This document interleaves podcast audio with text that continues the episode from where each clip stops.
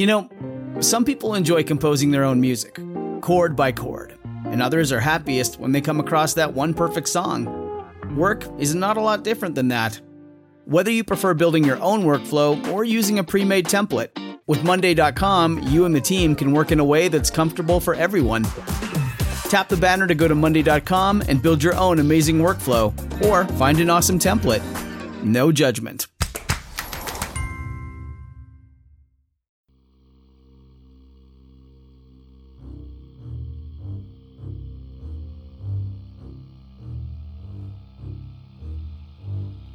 Welcome to the History of Witchcraft.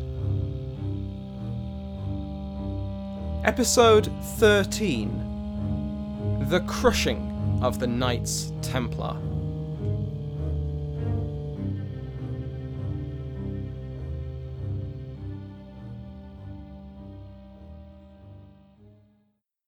In view of the suspicion, infamy, loud insinuations, and other things which have been brought against the Order, and also the secret and clandestine reception of the brothers of this Order, and the danger to faith and souls, and the many horrible things which have been done by the many of the brothers of this Order who have lapsed into the sin of wicked apostasy, the crime of detestable idolatry, and the execrable outrage of the Sodomites it is not without bitterness and sadness in my heart that we abolish the aforesaid order of the temple, and we subject it to perpetual prohibition, strictly forbidding anyone to presume to enter the said order in the future or to act as a Templar.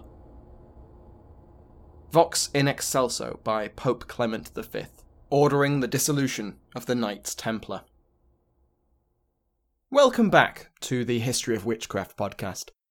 Last time we covered the establishment and the subsequent explosive expansion of the poor fellow soldiers of Christ and of the Temple of Solomon, better known to us as the Knights Templar, a Christian military order of warrior monks that built up a vast, powerful, and, most importantly, rich infrastructure throughout Europe to support their operations in the Holy Land. We left off at the turn of the 14th century, as the Crusader presence in the Levant was finally being expelled, and the Templars found themselves without a moral cause. Without this legitimate justification for their wealth and their power, their many enemies began to circle. After the fall of the Templars' last stronghold in the Holy Land, the island of Arwad in 1302, it took only ten years for the order to be officially disbanded by Pope Clement V's decree in 1312 an excerpt of which I just read out at the beginning. Today, we will cover this dramatic collapse, particularly focusing on the accusations levelled at the Order and the treatment of the Templars faced in the kingdom of their origin.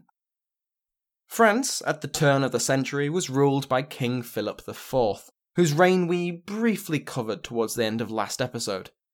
When Philip ascended to the throne in 1285, the economy of France was more or less stable, but the Iron King had expensive plans, and by the end of 1286, just a year later, he owed over a hundred thousand livres, the French coinage, to the Templars alone. While that sounds like a large number, what did that actually mean? Well, the revenues of France that year were just over 600,000 livres, so in a space of a year, Philip owed the Knights Templar 17% of his kingdom's revenue, that's almost a fifth of the entire Kingdom of France's yearly tax, trade tariffs, and tribute. Nevertheless, the debt was paid, and by the next year the kingdom and its king was making more money than it was spending. So, what changed this situation? Well, without going into a history of the medieval economy filled with lots of numbers and monetary terms which are mostly in Latin, there was less silver in circulation, yet a growing increase in commercial activities. Put simply, there were more coins with less silver content. Debasing the coinage was only one of the ways Philip attempted to right the ship of state. In 1294 and again in 1296, the first conflicts between Philip and the Pope began when he imposed tithes on the church in France and banned all exports of gold from the kingdom, which included the traditional donations to the papacy. Pope Boniface VIII's response was the bull Clericis Laicos, which forbade any clergy from providing any part of their income to any secular authority without express permission from the Vatican, and threatening excommunication upon any such secular authority which took them by force. So, to say that Philip's relationship with the papacy was stormy would be an understatement, and this would continue under Boniface's successor. Philip was not above exploiting his secular subjects either. Jewellery, drinking vessels, and ornaments made from precious metals were seized to be melted down and recast as currency, with the owners only receiving a fraction of their value in compensation. Philip also implemented unprecedented taxes and tariffs on both land and trade, and throughout all of this, the Treasury repeatedly and frequently debased the value of the French coinage to a, frankly, ridiculous degree. By 1305, only 30% of a French coin was made of precious metal, down from 94% at the beginning of Philip's reign.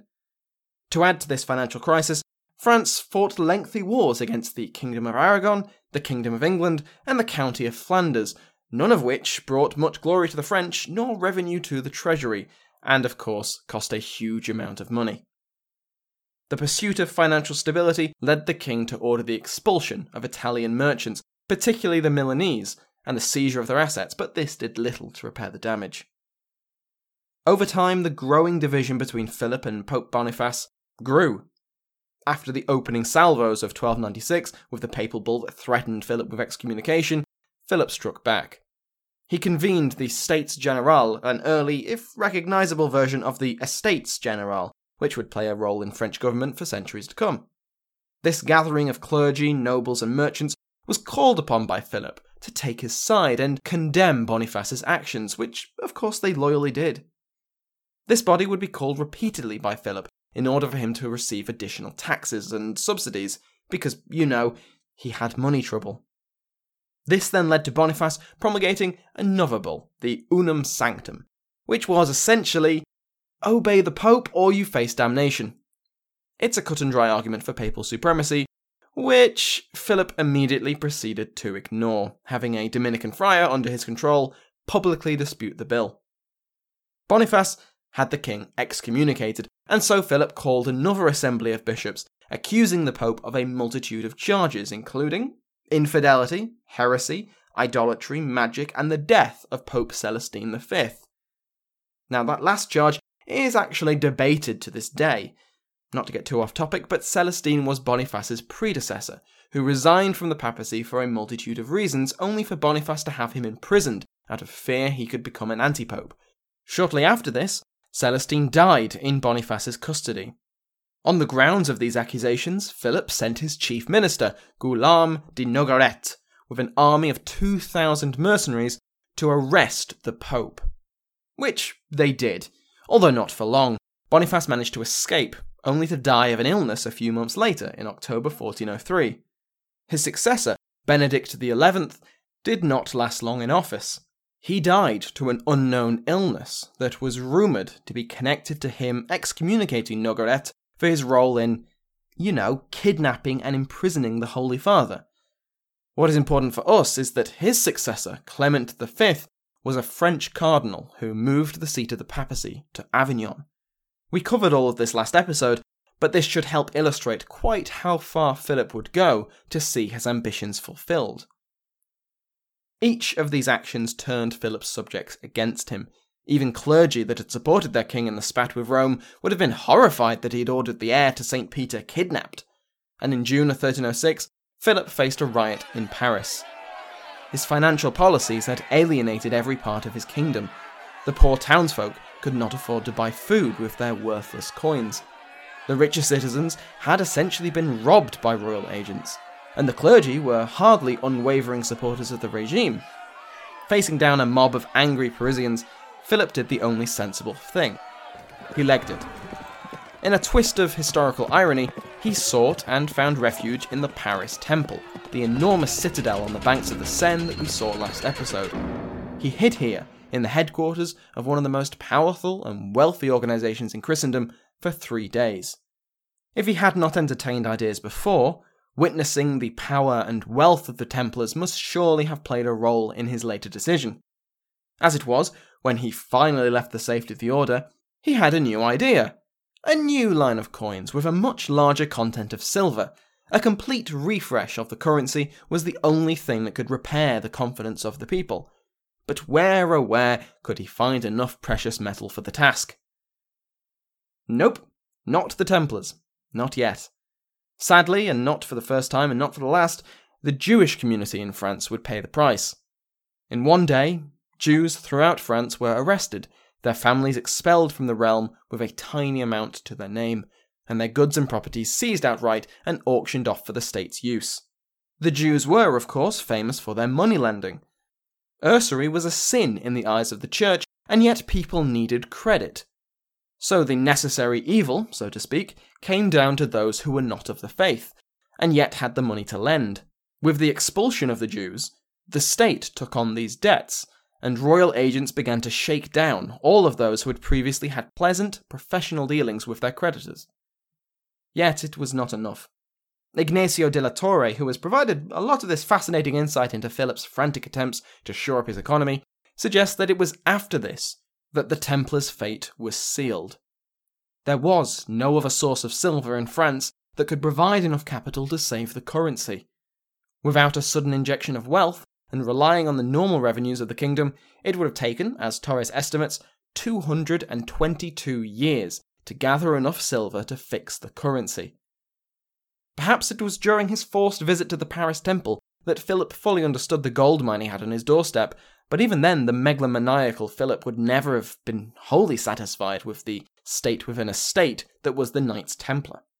Never mind that the Templars had financed many of Philip's adventures in Aragon and Flanders, at a very generous rate, I might add. Never mind that, as a reward for their leal service, he had proclaimed to his kingdom and Christendom that the Templars were a fine example of charity, piety, and valour. The Grand Master, Jacques de Molay, was godfather to Philip's son. This was all unfortunate, and as we shall see, irrelevant to the Templars' fate. The official reason given for the destruction of the Templar Order were accusations of heresy and sins of ill repute.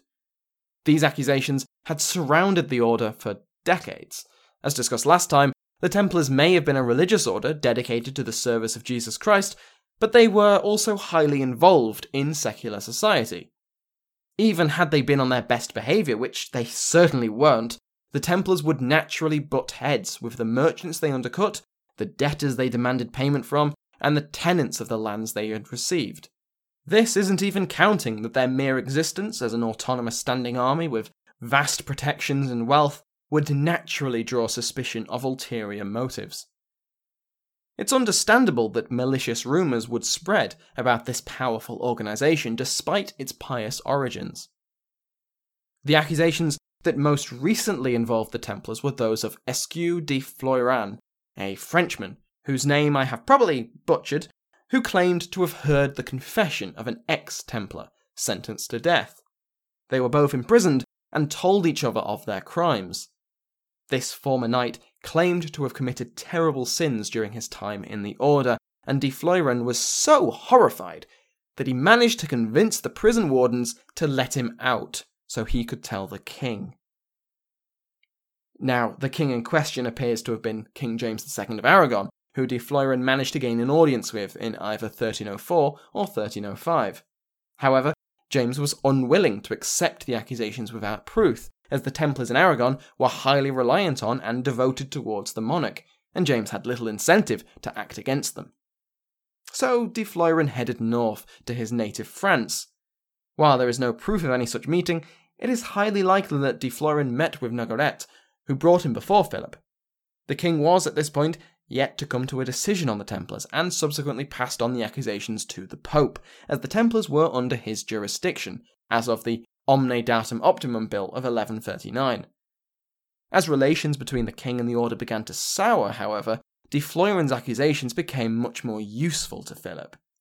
Norman Cohn argues that, as zealous and megalomaniacal as the king was, it is possible that he believed the rumours, Apparently, royal spies were sent out to each French temple to discover the truth of the matter, although none would ever be called to testify, nor would their reports enter the legal records.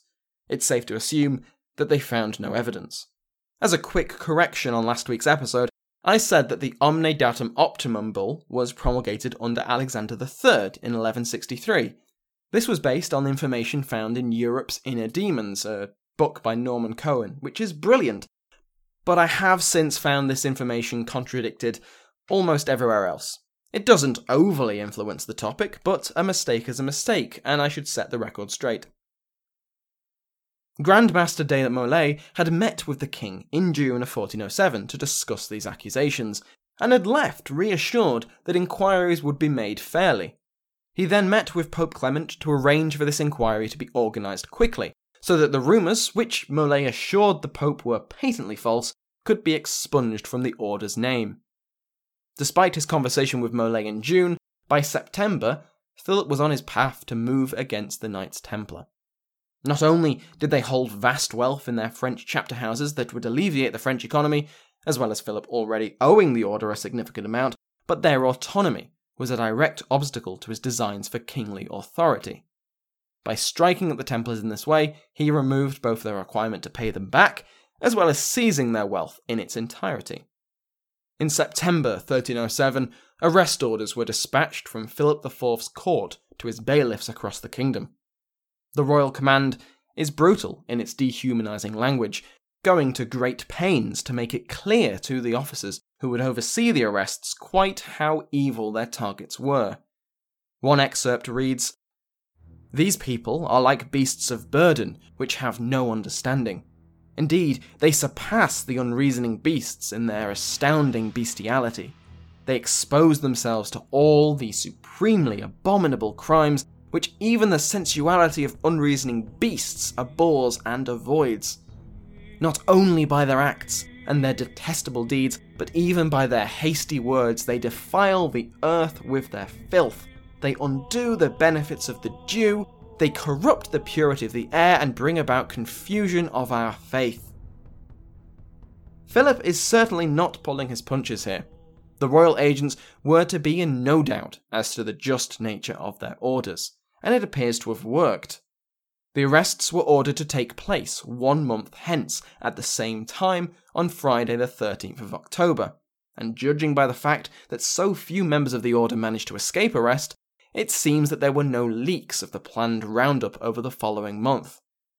This also implies that dislike of the Templar Order was already widespread among the civil service, or simply that agents with known Templar sympathies were deliberately kept in the dark, as an aside, this is sometimes held as the reason that Friday the 13th is considered unlucky, although it is far from the only possible origin. As with the expulsion of the Jews a year previously, the efficiency and loyalty of the French bureaucracy shows through. This is a medieval state, with all of the communication and administrative problems that that entails. And yet, Philip's civil service is repeatedly shown to be incredibly competent. To enact mass arrests across an entire kingdom in a single pre planned day is no easy feat. At dawn on the chosen day, across the length and breadth of the kingdom, commanderies and temples were stormed by armed agents of the king. The fortress monasteries were assaulted by hundreds of armed and armoured agents, heavily outnumbering the surprised Templars and taking them into custody. Undoubtedly, there were casualties. The temples were more akin to citadels and garrisoned with zealous professional soldiers who would not take kindly to such an invasion. Yet, these are not mentioned in the sources I've found, which indicates that the vast majority of Templars went quietly. In many cases, the Templars were not barricaded within their citadels and were in no position to defend themselves. When Grand Master Jacques de Molay was arrested in Paris, he had been attending the funeral of the sister in law of King Philip the previous day. After all, he was treated as part of the family. Both himself and 60 of his brothers who were in attendance were seized. The immediate fates of the French Templars were grim. In the words of Cohn, seized suddenly, without any warning, kept in complete ignorance concerning their fellows in other areas, and often in solitary confinement, they were told that countless Templars had already confessed to all the charges. If they confessed in their turn, they would be spared, set at liberty, and reconciled to the church. If not, they would be executed. If this failed to produce the desired effect, torture was applied, and the tortures could include having one's feet roasted until the bones fell from their sockets. One Templar actually exhibited a handful of his bones at a later inquiry.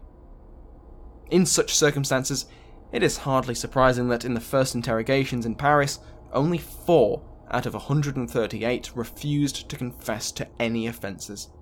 The initial raft of charges levelled at the Order were as horrific as they were unlikely. De Floyran's testimony had become the basis of the arrest warrants, and so became the first charges levelled at the arrested Templars. So it's probably a good idea to cover what those accusations actually were. The claims listed in the arrest warrants are a decent place to start.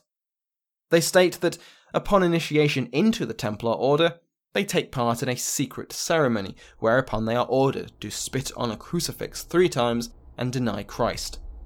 After which, they strip naked, and the commander, who is leading the initiation, then kisses the initiate three times on the base of the spine, on the navel, and on the mouth.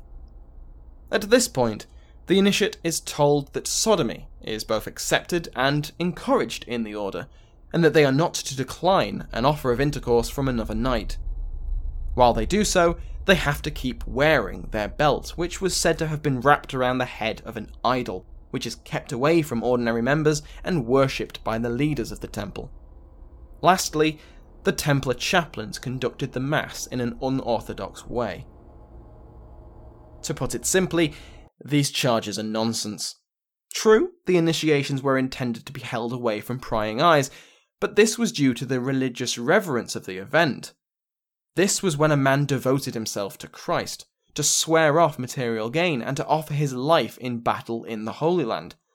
All of this is recorded in a detailed description of the ceremony, and it does appear to be considered legitimate by modern historians. It makes sense logically, too. These initiates did not just spring out of holes in the ground, they came from a deeply Christian society, regardless of their upbringing, and the vast majority came to serve out of piety. That none of the tens of thousands of initiates protested this flagrantly blasphemous ritual strikes at the heart of the charges. Yes, it is possible that dissidents were threatened with death, or were simply outright murdered. But as we discussed last episode, the knights largely came from powerful noble families. They would surely care that their relatives had abruptly died upon entering the temple, and would have surely investigated. At the very least, recruitment would have died down after such unexplained deaths. When considered individually, each charge falls down from even the most basic scrutiny. The charges accepted that recruits took vows of chastity, swearing off of sex for the duration of their service, only for the commanders to immediately invite them to take part in sodomy. Okay. The zealous faith of Templars can be seen in the behaviour of those imprisoned in Syria and Egypt. Renouncing their religion would see their release, or at least their better treatment, and yet startlingly few did. But we're to believe that during their initiation, they took part in a ritual that did just that? The kisses from the commanders are a case of confusion among the prosecutors. Tortured Templars admitted several variations of the kisses, ranging from the commanders during the kissing, the initiates kissing the commanders, to where on the body the kisses were made. It was in the details of the idol that the most obvious differences appear in the initial confessions of the Templars. Some described it as having one face, some with three, while others as having four feet. Yet more considered it a polished human skull, encrusted with precious jewels, and that it was the remains of a deceased Grand Master, sometimes being the skull of the founder of the Templars, Hugh de Payens. Others gave it the name Baphomet, or Satan, or even Mohammed, while others even went as far to say it had horns. Naturally, some confessions described it as being coated in the roasted fat of infant children. Where it came from, no one agreed, only that it was from the devil. This head was often accompanied by a black cat, which would appear in a cloud next to the idol during rituals. The cat was similarly revered by the Templars, who removed their hats, they bowed, and sometimes they kissed it beneath the tail. During these rituals, the Templars would often be joined by a horde of dancing naked women, demons in a more pleasing form, with whom the knights would make love. At first, confessions involving the idol were fairly scarce, which makes sense, as only the highest ranks of the order were meant to have known about it. Yet as time went on and the tortures continued, these limitations were dropped, and suddenly everyone, everywhere, from the highest master to the lowest sergeant, knew and adored the strange head. As the torture went on, the confessions grew more elaborate. Deceased Templar knights were cremated, and their ashes put into a potion to be drunk by new recruits in order to corrupt them. Not only were initiates called to renounce Christ, but to declare him a criminal who was justly executed for his crimes, and to similarly decry the Virgin Mary and all the Catholic saints. Spitting three times on the crucifix was, after so many interrogations, far too vanilla for the royal agents, and so now the cross was dragged around the room, trampled underfoot, urinated, and defecated on. This no longer took place solely upon the recruit's entry into the temple, oh no, no, but repeated on holy days just to be extra evil. The Templars no longer held any belief in the power of God, only in that of the devil. These confessions are highly illustrative of the image the royal agents sought to create. The vast majority of these details match those confessed by Cathar and Waldensian heretics of the previous centuries, so it's no surprise to see them repeated here. Despite his seemingly close relationship with the king, Grandmaster de Molay was not spared this treatment, although the sources disagree as to whether he was tortured at the University of Paris or if the fear of torture was enough to receive his cooperation. His position differed, however, when the royal agents demanded that he author a letter to all of Christendom, urging his fellow Templars to admit to their sins. With these confessions in hand, Philip demanded that the Pope allow him to prosecute the Templar Order as a heretical sect. Now, the French king was on shaky ground legally. By ecclesiastical law, the right to prosecute heretics was that of the church, not the state, although the state was expected to assist and conduct the punishments. Not only that, but the Templars were explicitly protected from any authority but the Holy See, as per the Omnium Datum Optimum Bull. Philip was infringing on the rights of the Pope twice over. Were this ten years earlier, this would have been a much more even fight. Boniface was no shrinking violet, and he had had the benefit of being safely ensconced in Rome. Clement V was in a much weaker position. Clement was a Frenchman, and his court was in French territory, surrounded by soldiers loyal to the king. He owed his very election as Pope to Philip, and his actions were highly reliant on the French king's favour. Even Boniface would struggle to hold his ground in these conditions. It certainly didn't help that Clement appears to have suffered from an illness which confined him to bed for months at a time. As Cohn says, the arrest of the Templars opened a struggle between king and pope, but it was an unequal struggle, and in the end, Philip secured most of his aims. Philip had the Holy Father issue a call for the arrest of all Templars wherever they were in Christendom, the papal edict, the Pastoralis Praeeminentiae, was enforced to varying degrees in different jurisdictions, which we will examine next episode.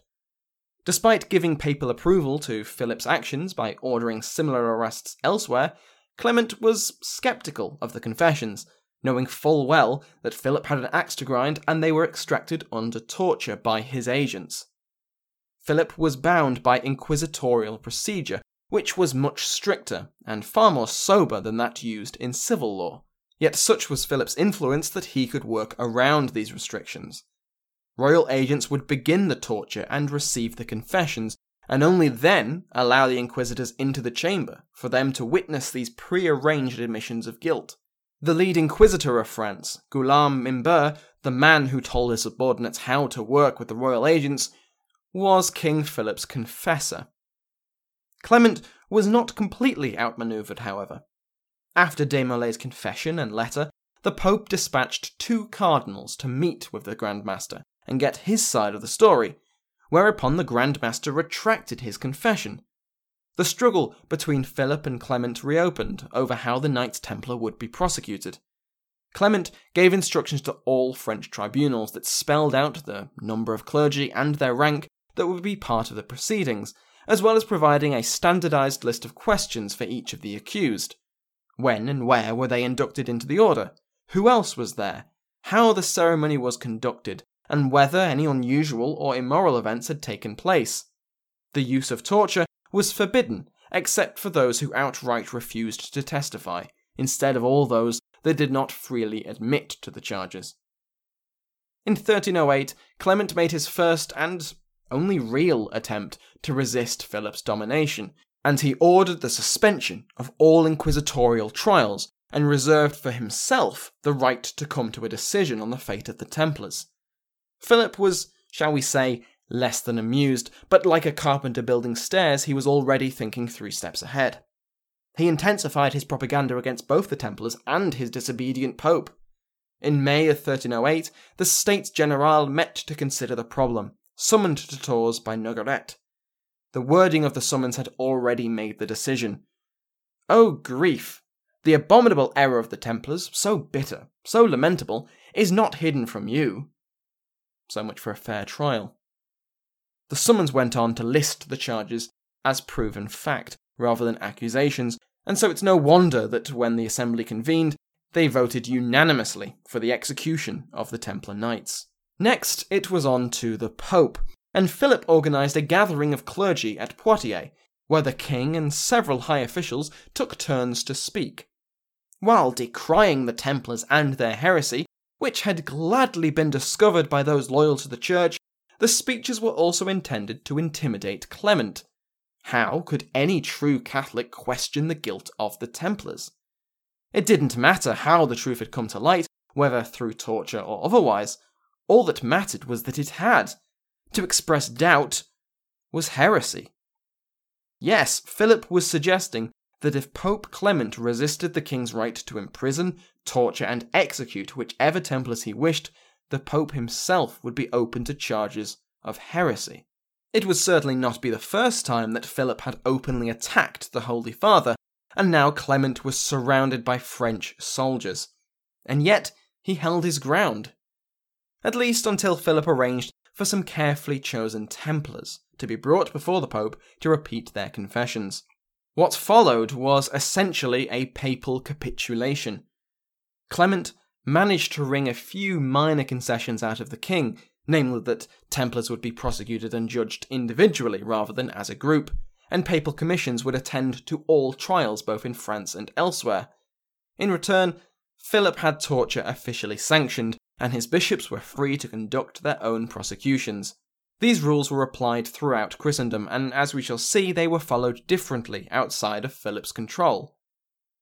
The trials continued into 1309 and 1310, and the original charges had grown to a total of 127. In the vast majority of French cases, torture was used to extract confessions from the accused in the presence of royal agents, but these confessions would later be recanted once papal commissioners arrived. Despite Philip having a strong influence over who would be part of the commission, when the word went out that commissioners would hear any Templars that would volunteer to give evidence, more than 500 came forward at once. Despite being imprisoned for years at this point and facing torture repeatedly, these men sprung at the chance to defend themselves and the temple they devoted their lives to. In Paris in 1307, 134 Templars repeated their confessions and denounced the order. In 1310, just three years later, 81 of those same men came forward to defend it. This would be the same for Grand Master de Molay, who had originally started the struggle between Clement and Philip with his own retraction. He had since confessed again to his crimes, but yet when papal commissioners arrived, he disputed the charges once more. Hundreds of Templars across France were regaining their fortitude with the arrival of a neutral party, one that would listen to their pleas of innocence and with the authority to set them free and restore the Knights Templar. Well, if you think this has a happy ending, then you haven't been paying attention. Under inquisitorial procedure, any heretic that recanted their confession was condemned to be burnt, and these trials were under inquisitorial procedure. The papal commissioners may have believed that their authority was enough to delay any such actions until they had completed their investigations, but this was just an assumption. one that the Iron King was having none of. Philip used the previous confessions to have an archbishop loyal to the throne act. 54 men, the majority of the Templars that had been arrested alongside Molay in 1307, were dragged out of the cells they had languished in for three years, led to an area just outside of Paris, and given a final chance to go back on their recantation while standing before dozens of pyres. If they did so, they would be returned to their cells. If they stood firm, they would die. All 54 men, proud members of the Knights Templar, stood firm to their recantation and were tied to the stakes. Even as the flames rose up and began to consume them, witnesses say that between their screams of agony they continued to declare their innocence and that of the temple. These 54 men were soon followed by others, and eventually some 120 Templars were burnt alive in Paris over these short days. Only two chose life, recanting their recantations and being returned to the cells to the sound of their brothers dying. It appears the threat had been made very clear to the remaining Templars. Play along, confess your sins, and accept the lesser punishment, or die screaming. Most now learned this lesson, and the recantations stopped. Clement was also the recipient of this education, and he had resigned himself to the fact that the Templars were beyond his protection. He called an ecumenical council at Vienne, near Avignon, over the end of 1310 and the beginning of 1311, to receive their backing in dissolving the Knights Templar. This backfired, however, with the International Assembly refusing to disband the Templars, especially once nine knights stepped in and declared that they wished to defend the honour of their order. Philip stepped in and demanded that Clement suppress the order on his own authority. And so, on the 22nd of March 1312, Clement promulgated the Vox in Excelso, an excerpt of which was at the beginning of this episode, which ordered the dissolution of the poor fellow soldiers of Christ and of the Temple of Solomon, declaring that their assets were now the property of the Knights Hospitaller, one of their brother orders. Of course, Philip ignored this order to transfer the wealth and kept hold of the Templar estates for the benefit of France the Templar treasure of precious metals made its way to the mints, successfully stabilizing the French economy, but through the use of blood money. After the official dissolution, events petered out in France for the next year. Templars were tried and sentenced to imprisonment or other penance, their will to resist broken by the fiery deaths of dozens of their brothers, an example of what fate awaited them should they fight their convictions. Clement ordered that surviving Templars be split up and spirited away to various monasteries to live out their days in the service of the god they had admitted to betraying. For the highest French officers of the order, this was simply not possible. They were too dangerous, both because of their personal prestige as well as their powerful connections. They were to be imprisoned for the rest of their lives. However, this was not to be the case. Grandmaster Jacques de Molay, who was in his 70s at this point, along with three other high ranking Templars, threw a spanner in the works at their final hearing in 1314. I'll make use of the 19th century historian Henry Charles Lea's accounts of the events. The cardinals dallied with their duty until the 18th of March 1314, when, on a scaffold in front of Notre Dame, Jacques de Molay, Templar Grand Master, Geoffrey de Charnay, Master of Normandy, Hugh de Perard, Visitor of France, and Godfrey de Gonville, Master of Aquitaine, were brought forth from the jail in which for nearly seven years they had lain, to receive the sentence agreed upon by the cardinals, in conjunction with the Archbishop of Sens and some other prelates they had called in. Considering the offences which the culprits had confessed and confirmed, the penance imposed was in accordance with the rule that of perpetual imprisonment. The affair was supposed to be concluded when, to the dismay of the prelates and wonderment of the assembled crowd, Jacques de Molay and Geoffrey de Charnay arose. They had been guilty, they said, not of the crimes imputed to them, but of basely betraying their order to save their own lives. It was pure and holy. The charges were fictitious and the confessions false. Hastily, the cardinals delivered them to the Prevot of Paris, and retired to deliberate on this unexpected contingency, but they were saved all the trouble. When the news was carried to Philip, he was furious. A short consultation with his council only was required. The canons pronounced that a relapsed heretic was to be burned without a hearing. The facts were notorious, and no formal judgment by the Papal Commission need be waited for.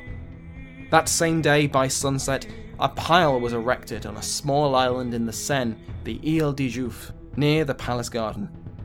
There, de Molay, de Charnay, de Gonville, and de Parade were slowly burned to death, refusing all offers of pardon for retraction and bearing their torment with a composure which won for them the reputation of martyrs among the people, who reverently collected their ashes as relics. With the death of the Templar leadership, we come to the end of the trial of the Templars in France. Philip had won. He had destroyed a military order to which he owed a substantial amount, and used their funds to shore up his faltering economy and asserted his authority and that of the French crown over the Pope himself.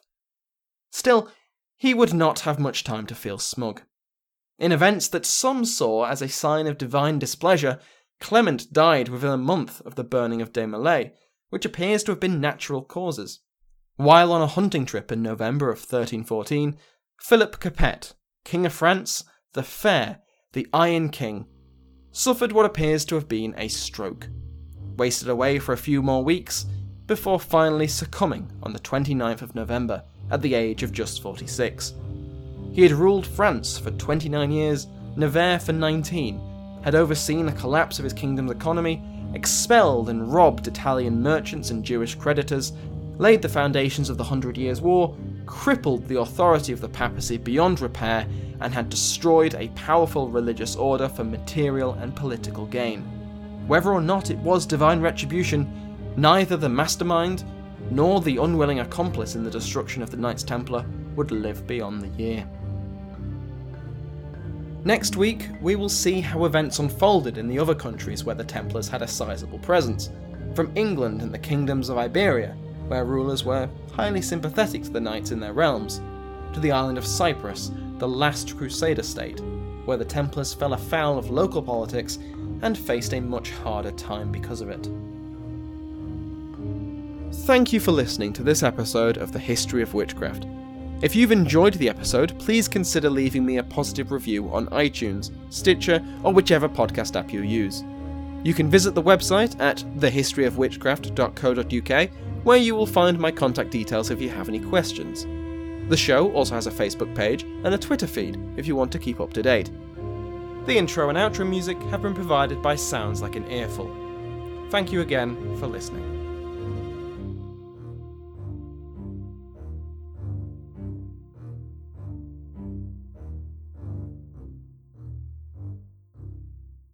America. We are endowed by our Creator with certain unalienable rights life, liberty, and the pursuit of happiness. At Grand Canyon University, we believe in equal opportunity, and the American dream starts with purpose. By honoring your career calling, you impact your family, your friends, and your community. The pursuit to serve others is yours. Find your purpose at Grand Canyon University. Private, Christian, affordable. Visit gcu.edu.